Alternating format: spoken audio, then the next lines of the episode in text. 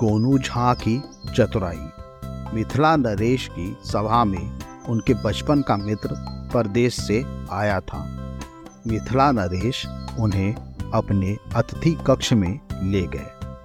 उन्होंने अपने मित्र की खूब आवभगत की। अचानक मित्र की नज़र दीवार पे लगे एक चित्र पर गई।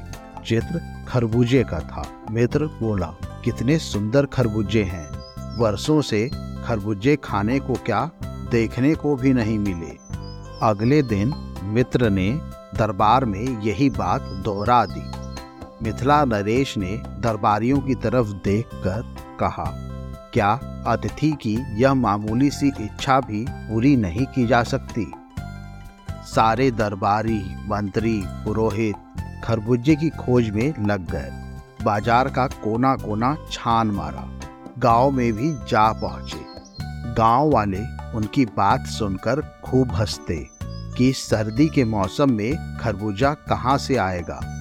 जब सब थक गए तो एक दरबारी ने व्यंग से कहा, महाराज, अतिथि की इच्छा गोनू झा ही पूरा कर सकते हैं। सच है, इनके खेतों में इन दिनों भी बहुत सारे रसीले खरबूजे लगे हुए हैं।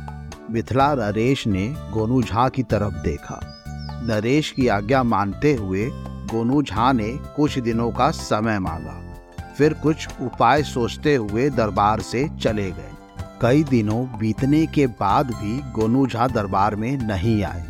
पुरोहित ने कहा, कहीं डर कर गोनू झा राज्य छोड़कर चले तो नहीं गए? एक दिन सुबह जब मिथिला नरेश अपने मित्र के साथ बाग में टहल रहे थे तो गोनू झा कई सेवकों के साथ आए। सबने मिथिला नरेश को प्रणाम किया। सेवकों के साथ लाए टोकरे ज़मीन पर रख दिए गए। उसमें खरबूजे थे। यह देख राजा बहुत ही खुश हो गए। उनके मित्र ने कहा कि आज वर्षों बाद इतने अच्छे खरबूजे देख रहा हूँ।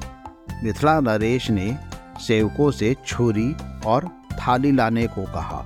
तो गोनू झा बोले, क्षमा करें महाराज, हमारे अतिथि ने कहा था कि वर्षों से खरबूजे नहीं देखे, इसलिए ये खरबूजे खाने के लिए नहीं, देखने के लिए हैं।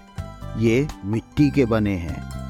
राजा सहित सभी दरबारी गोनू झा की चतुराई पर दंग रह गए। गोनू झा की चतुराई पर मित्र भी ज़ोर से हंसा। वाह गोनू झा समझो, हमने खरबूजे देखे ही नहीं, खा भी लिए। मिथिला नरेश ने गोनू झा को उसकी चतुराई के लिए ढेर सारा इनाम देते हुए उनको शाबाशी दी कि तुम सचमुच इस दरबार के अनमोल रत्न हो। तुम्हारी सूझबूझ से आज मेरे मित्र की इच्छा पूरी हो सकी है। मुझे उम्मीद है, आज की कहानी आपको पसंद आई होगी। ऐसी ही और कहानी सुनने के लिए हमारे चैनल को लाइक और सब्सक्राइब करें, इसे ज़्यादा से ज़्यादा शेयर करें। मिलते हैं अगले हफ़्ते एक और नई कहानी के साथ। तब तक के लिए नमस्कार।